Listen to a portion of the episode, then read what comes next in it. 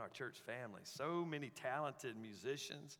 That is so cool. I, I am just thankful for that. If you, it's just, I could sit and listen to that all day. Man, that's so good. I, I'm reminded when I jump into the book of James, I'm reminded of a uh, uh, illustration I read in a book called Speechless, written by Steven Curtis Chapman. And I read it years ago, and in that book, Speechless, he refers to a time when he was fishing uh, in the streams in a particular mountain and trout fishing, and he was standing on the banks and uh, along with a bunch of other people, and he was, you know, doing a little trout fishing, and nobody was really catching anything. I mean, not even getting a bite. And uh, the, the river was moving pretty rapidly. You know, it was a pretty, uh, pretty fast moving current in the river. And so he goes on and talks about that people begin to gather on the other side of a rock just around the bend and they begin to say, You got to come and see this. And there was a guy who was leaning back chest deep in the middle of the stream, and he was fishing and catching trout every cast. And the guy looks back and says, If you want to catch the fish, you got to come in deep. And of course, everybody around began to notice the current and how fast it was moving and how challenging it would be to really get chest deep in this current. And you had to know what you were doing, but it all started with taking the risk to move. And sometimes just getting that first foot in front of the other is a big deal. When I step into the book of James, we find that this guy is talking about movement. He's talking about the life that doesn't stay the same, and it's not moving in hopes to know that Christ loves us. It's moving out of a love that Christ has for us to see change that occurs in us. And that's what's fantastic about this is that we know that through this there's this deep rooted belief and conviction that Jesus can do things in us and through us, but we've got to trust Him and put to practice the things that may seem a little scary at first. And the book of James does not pull off the gas pedal at all. Our pastor gave me a text today that I'm not going to lie, it's a fiery passage. It's James chapter 1, verses 19 through 27. And it only takes about two and a half hours to really get everything we need to out of this passage. So I need you to listen quickly because I want to hit some high points. And here's what I want to do I want to try to hit high points that I think are going to be congruent with the principles of putting our faith into an action that displays what Christ is doing and has done in us. That's important because if you're not careful, you will always spend your life trying to work in hopes to make God proud of you. Because that's how we treat relationships this side of heaven. If I want to make my parents proud of me, I do more, right? If I want to make you proud of me, I'm going to do something for you. Guess what makes our God, the Creator, proud of us? When we trust Him and what He's done in us through His Son, Jesus Christ. And out of that truth, we work and we serve and we change and we're on the move. It does not please our Father when we sit and we are unmoved and unwilling to take those risks that He's called us to take. I'm very challenged by today. But I'm very excited because I think that there's something special that comes out of the church that really puts to practice the principles and the commands that James gives us. Because, man, every square inch of the book of James is just filled with commands. When you see commands, you know you got to be on your toes. You got to be moving and ready to move, but move is a good thing. Move refers to an object that changes from one place or position to another. The object to move, according to James, is our life. So, this is the object he's referring to that our life has to move. It's not enough for you to stay the same, to hear the word of change, to hear the word of life and just to stay the same. There's a world that's going, we expect you to look no different because we've seen no different for so long from so many people. But that's not us. Church, that's not us. We believe the words of Christ. Our hope is in the words of Christ, and so we lean on what we've heard. We lean on what we study, and we let it change us.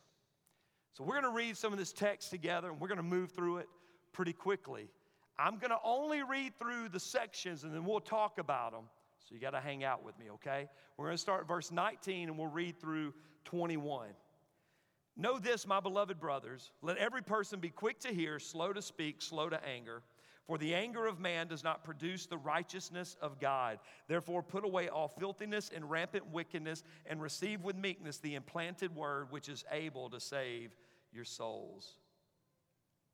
He starts off this section of commands because he wants, he wants you to see that there's an end in mind. There's a point to the conversation. Now, this is, this is a time when James is talking to people who are surrounded by a very idolatrous culture where we put other things above God. We don't know anything about that, do we, in our culture? It's something that relates to us.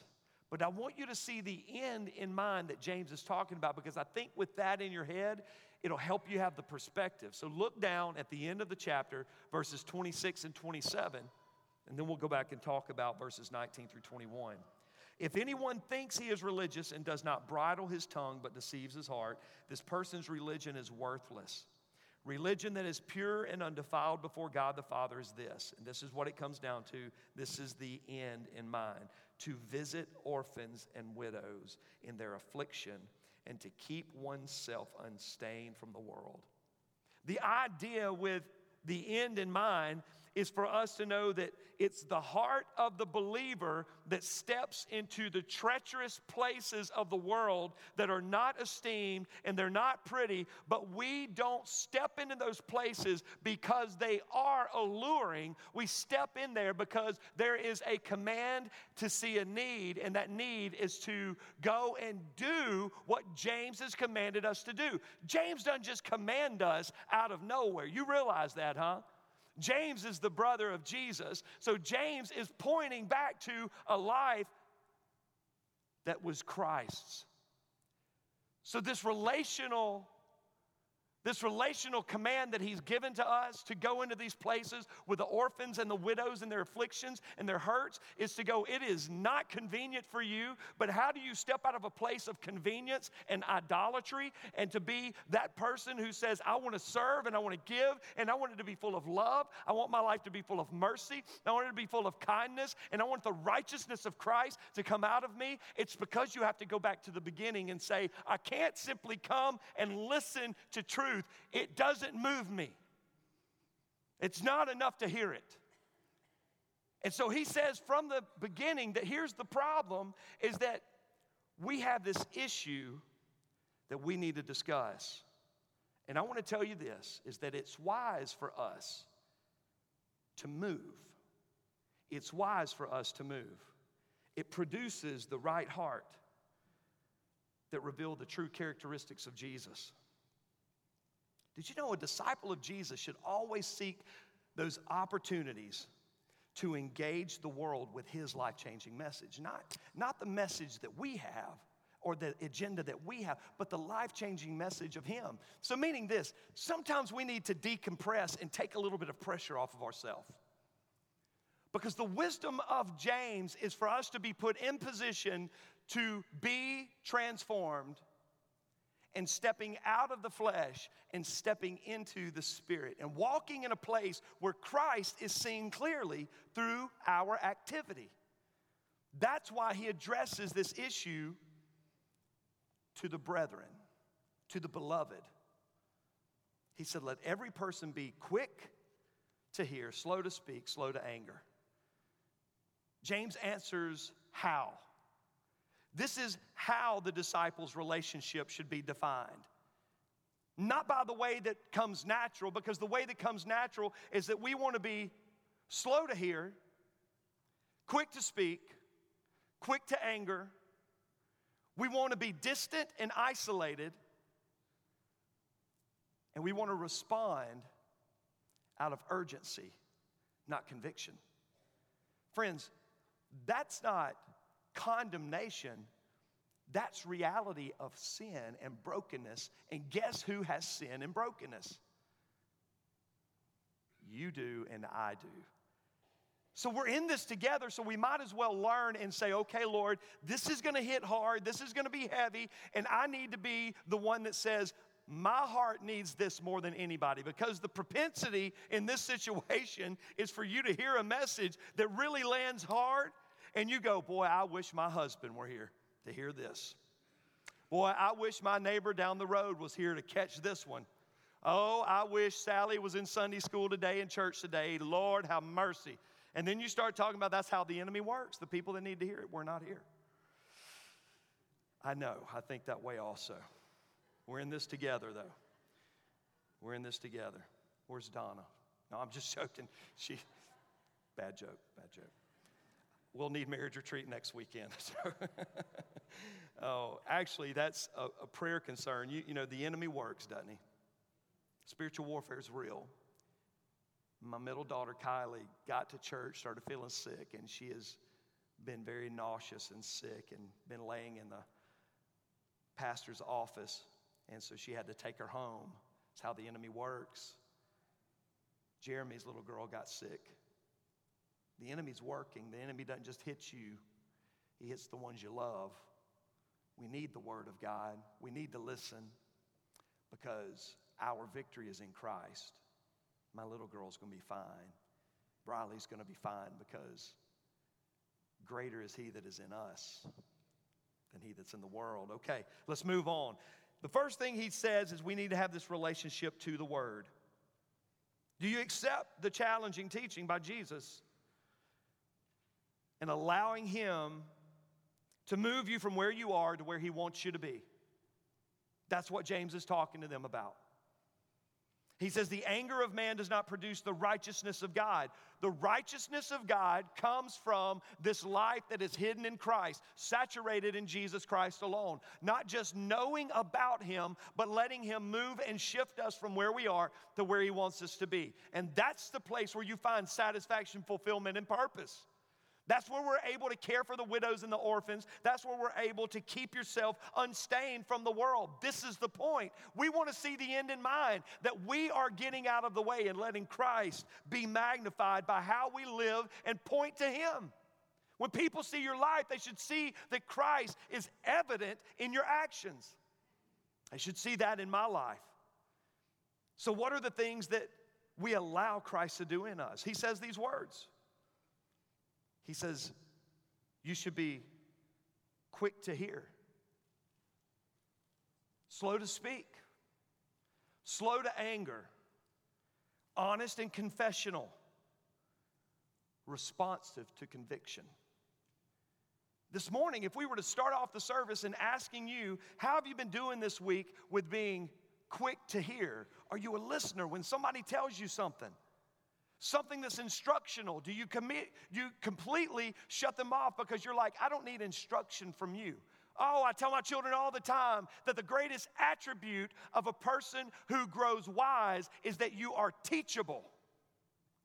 Jesus teaches us that, that we are to be learners, quick to hear, slow to speak.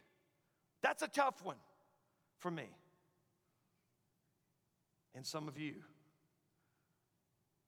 we get this thought, we get this irritation, something rubs us the wrong way, and man, it is nothing for us to just speak on it. It is nothing for us just to let it go. But he says there's a reason for this. There's a reason that you're not seeing your life shift and change, and that you see yourself becoming unteachable and constantly pushing people in a direction that's not where Christ wants you to lead them. It affects how effective the church is to the world. It affects how effective the church is in the world. So, how is your relationship to the Word of God? Are you teachable? Did you come here this morning saying, I need to learn? Or did you come here this morning saying, I'm going to do church and go back home? Because it's wise for you to put yourself in position to move, is what James is saying. So, how do we do that? Ready? It's not, it's not rocket science. Hear and do is how you move. That's it. Hear and do is how you move. That's simple. That's what you get when you have me up here. Hear and do is how you move. What does it look like when you just hear? What difference do your actions have when you just hear the Word of God? You come to church, you get emotionally involved in what's happening in the pulpit. You hear a good sermon, and you walk away with this great word from the service that brings you under conviction, and then you do what? Nothing. What does the Bible say about that? Let's read it together. Verse 22. But be doers of the word and not hearers only. What's that word? Deceiving, deceiving yourselves. For if anyone is a hearer of the word and not a doer, he is like a man who looks intently at his natural face in a mirror. For he looks at himself and goes away and at once forgets what he was like. James, the brother of Jesus, is saying that we really need to avoid being deceived. Can I just tell you something from the bottom of my heart? Here's what I believe I believe that we would see more impact in our nation today if the church never heard another sermon and started doing the sermons she's already heard. I believe that's an impact that would be transformational in the nation that we live in.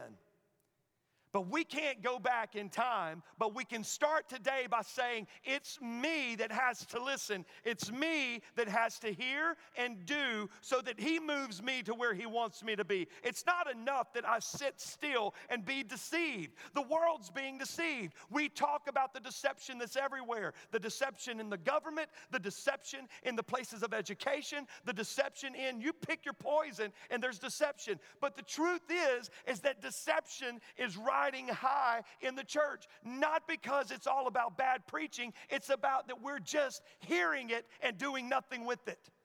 That's deception. And James doesn't want us to be poisoned by this whole actionless life. He says, I want you to really avoid being deceived. I want you to grab the teachings of our Savior, and I want you to apply it to your life and run in the places that He wants to use you because how He moves you is on purpose. Doing this is like looking in a mirror, seeing what needs to change, and then doing nothing. I have a question for you. You probably saw this coming. How long did you stand in front of the mirror this morning? You know what the answer is? As long as it took.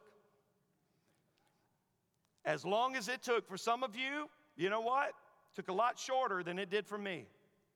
Long as it took. Because you weren't going to come here not looking right. That's what we have to guard against when we hear this word of truth spoken to us and we're under conviction. And then the question is, what do we do with it? Oh, isn't it difficult? Isn't it difficult when the mirror makes us aware of what we need to do to look better and we just ignore it? I mean, I could get graphic at this point, but I don't think that many of you would walk in with eye crusties caked up all over your face. Hey, that's what James is talking about, which is disgusting. But you're not going to do that. You're going to clean yourself up. You're going to put yourself in position to not go out looking like you haven't taken care of what needs to be taken care of. The reason he uses the illustration is because you do care about the physical appearance, but let's talk about the place that matters most to God. He does care about how we look at times, but he cares most about your heart. You see, your heart is a place where you are going to be challenged, and ultimately, that's what he cares most about. Remember in Samuel, when David was being chosen as king, and he goes through all of the all of the sons, and he comes to David and said, Man looks at the outward appearance, but God looks at the heart. We don't want to be deceived. We don't want to just stand there. It looks something like this. You guys, I looked in the mirror today and I noticed that I need to shave. Pray for me. Pray for me. Guys, I looked in the mirror today and my hair was a mess. Would you pray for me? When simply I could do what? Shave or fix my hair, right? Instead, we get convicted and we ask people to pray for us instead of going, I need to put to practice what God has put in me. Prayer requests aren't bad. Don't take that out of context. What I'm telling you is, is that when God puts us under conviction, when we hear the word that He speaks to us, there is a point of application that you're responsible for. And that point of application is not to say, hey, my hair looks messy. I looked in the mirror, but I walked away with it messy because you know what? I need you to pray for me. I don't know what to do about that. That doesn't make sense. God puts us in position to see change. How bad is it? Well, Jesus actually illustrated this over in Matthew chapter 7. Turn to Matthew chapter 7. Matthew chapter 7, really quickly, because this illustration has two different points. Point number one starts with verse 21 of Matthew chapter 7. Not everyone who says to me, Lord, Lord, will enter the kingdom of heaven, but the one who does the will of my Father who is in heaven. On that day, many will say to me, Lord, Lord, did we not prophesy in your name and cast out demons in your name and do mighty works in your name? And then I will declare to them, I never knew you. Depart from me, you workers of lawlessness. Oral allegiance confuses people, but it deceives the one who speaks it. Do you understand that? I've got to have that sinking in my heart this morning. Because if you walk away and you just simply bring oral allegiance in your life and you're not seeing the movement that God wants you to see because it's an act of disobedience, but look at all that I'm doing for you, but I'm not allowing you to do anything in me to move me, that's disobedience. The followers of Jesus, the disciples of Jesus, do not work in constant disobedience. Not that you find perfection, this is not what that's about, but it's about coming to a place of surrender and walking in that place of obedience. Friends, we can see things happen in the church like you've never seen, but we're gonna have to do things that we're not usually doing.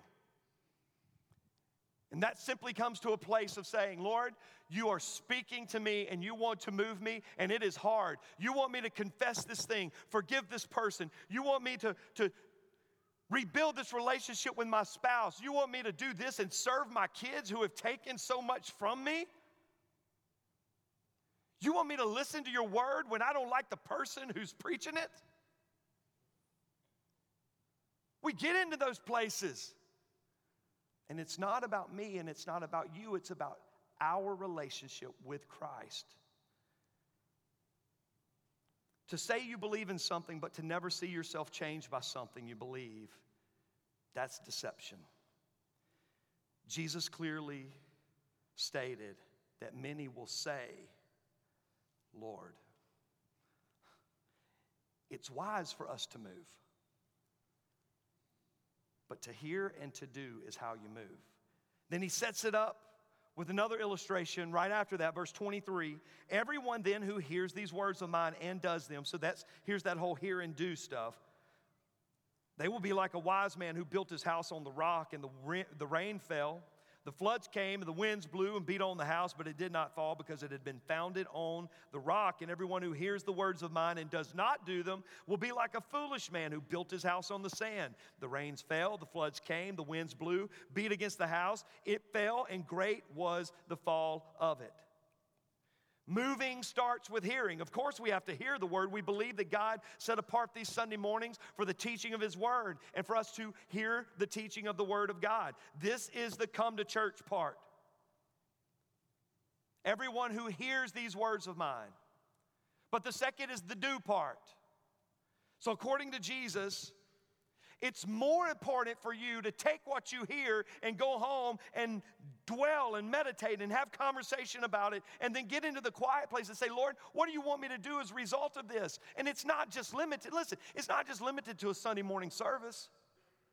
You understand that I'm not just simply saying the Sunday morning service is where you hear God speak to you. No, it is one of the places, of the various places that you hear God speak to you. Let's not forget when you sit alone with Him in the mornings and you open up the precious Word of God and you invite Him into that moment so you can be with Him and He speaks to you. And it's a little challenging and a little tough because you're just not sure you have the courage or the boldness to do what He's convicted you to do. It's like saying, as a child, I used to put Cortland, she loved this too. I used to put Cortland up on the refrigerator setting on the refrigerator. Donna hated it. And I would say, Jump to daddy, jump to daddy. And man, she'd come bailing off, you know, just bailing off every time. But there was never a time where she said, I don't think I'm going to do that. Because I never dropped her, I never gave her a reason to doubt. But when we stiff arm what God's commanding us and teaching us, it's as if we're saying, God, I am not jumping to you, I'm not trusting you. When our reason for doubt is never because of Him, it's because of us. He's faithful, He doesn't change. He's the same as the scriptures say yesterday, today, forever. And that's the promise of what we have. Hear and do is how you move. Prepare for the floods avoid the great fall. Finally, verse 25, James chapter 1.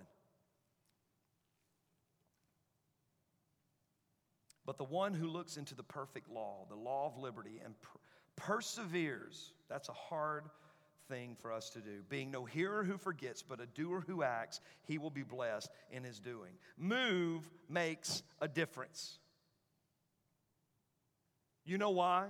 This whole verse, there's a lot to it. I'm telling you, you could take this one verse and you could preach a whole sermon just specifically on this because there's so much that you want to pull out of this that is so rich for us in our walk. But the one who looks, that means studying, listening, wanting to hear, desiring to grow in the things of Christ into the perfect law. That's the truth that clarifies and delivers. It does not confuse and deceive the law of liberty, freedom. That's what we all love. We love freedom. We want freedom. But that freedom is Christ. Freedom is not just in any book, freedom is in Christ, who the book is about. Freedom, liberty, is what we stare into and want to know about. You know what? When you're young, because I get to speak to the next generation a lot, when you're young, you usually don't think about the rains coming and the floods rising. You just don't think that way. Is that right?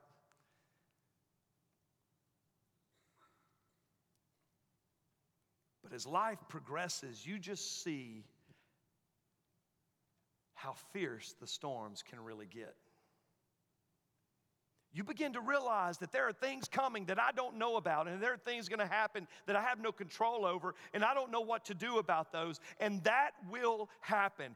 Jesus doesn't just say, I want you to hear and I want you to do so that you can move, so I can put you in, in a transformational place. He's saying, I want you to be ready. I want you to be the people who look differently in a culture that runs to substance And I want you to say that what I have, what makes me stand strong in the face of chaos and problem is Jesus Christ and what He's doing in me. That's that anchor in my soul, so to speak.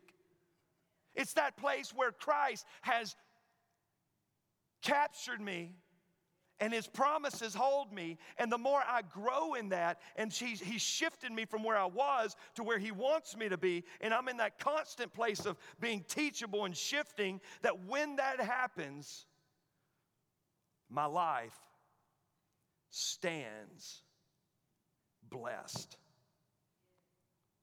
The blessing of being a doer of the word is not hoping that Christ is with you, but knowing that He's not just with you, but because of your obedience, your testimony is what He's using to a lost world around you. They're clinging to everything that they can get their hands on when chaos comes. Church, this shouldn't be for us who are believers.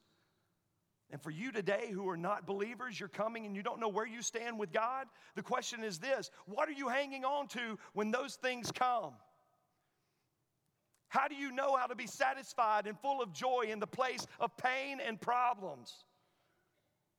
When the world around you is idolatrous and they're looking to anything that they can put their hands on tangibly that will ultimately go away, and that your faith is what you're living in, and yet that faith grows in you and it grows you, and all of a sudden you're standing like an anchor in this crazy storm and there's joy flooding your soul.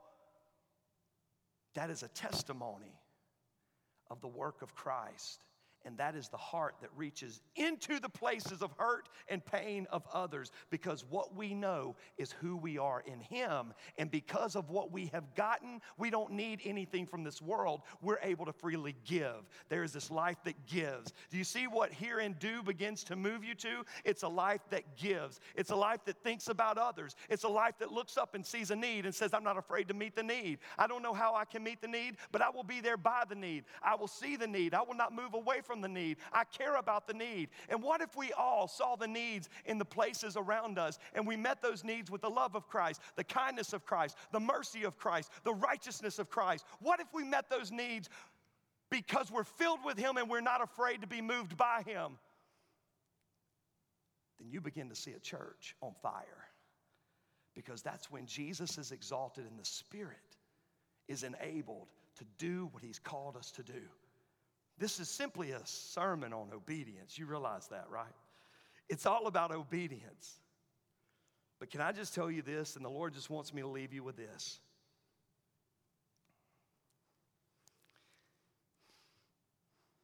James does not preach or speak or write this so that we can turn around and say, we want to see a big church. He writes this because he says, I want you to have a big faith. Doesn't matter how many you have here, it matters how you respond to what Christ is doing in you. Big church is not the size of your congregation, but the faithfulness of the followers. That's when it gets big because it's how Christ uses us. I just wonder where you're at with this. Because when you move, brothers and sisters in Christ, you make a difference and it matters. In this time of reflection, this time of invitation, you land in one of two places. Either you're lost and you need to come and give your heart to Jesus Christ and salvation. This is the day that you no longer want to be separated from this place of darkness and loneliness, and you want to come and let the Jesus who died on the cross embrace you right where you are. And you know what the beauty of that is? It doesn't matter how far you are in your own mind, in your own wickedness, Jesus can reach you right there. That's what he died for. And for some of us who are believers, the challenge is this Are we willing to do something with the conviction that He's putting on us today? Let us not sit still and be deceived. Let us be hearers and doers of the word and watch God move through us in a powerful way. We're going to have members of our prayer team coming forward doing the invitation. Our worship team will lead us in a time of invitation. But it's between you and the Lord as you respond today, and we will walk you through whatever we can to help you. Will you stand and pray with me as we close our service? Father, as we have this time of response, I ask that you speak to our hearts and that you challenge us in the places where we need to move. Thank you for a scripture that does not toy around, but helps us understand how to be healthy in a broken world. And it's all about what you're doing in us and giving your permission. And we ask that you are honored. In Jesus' name we pray. Amen.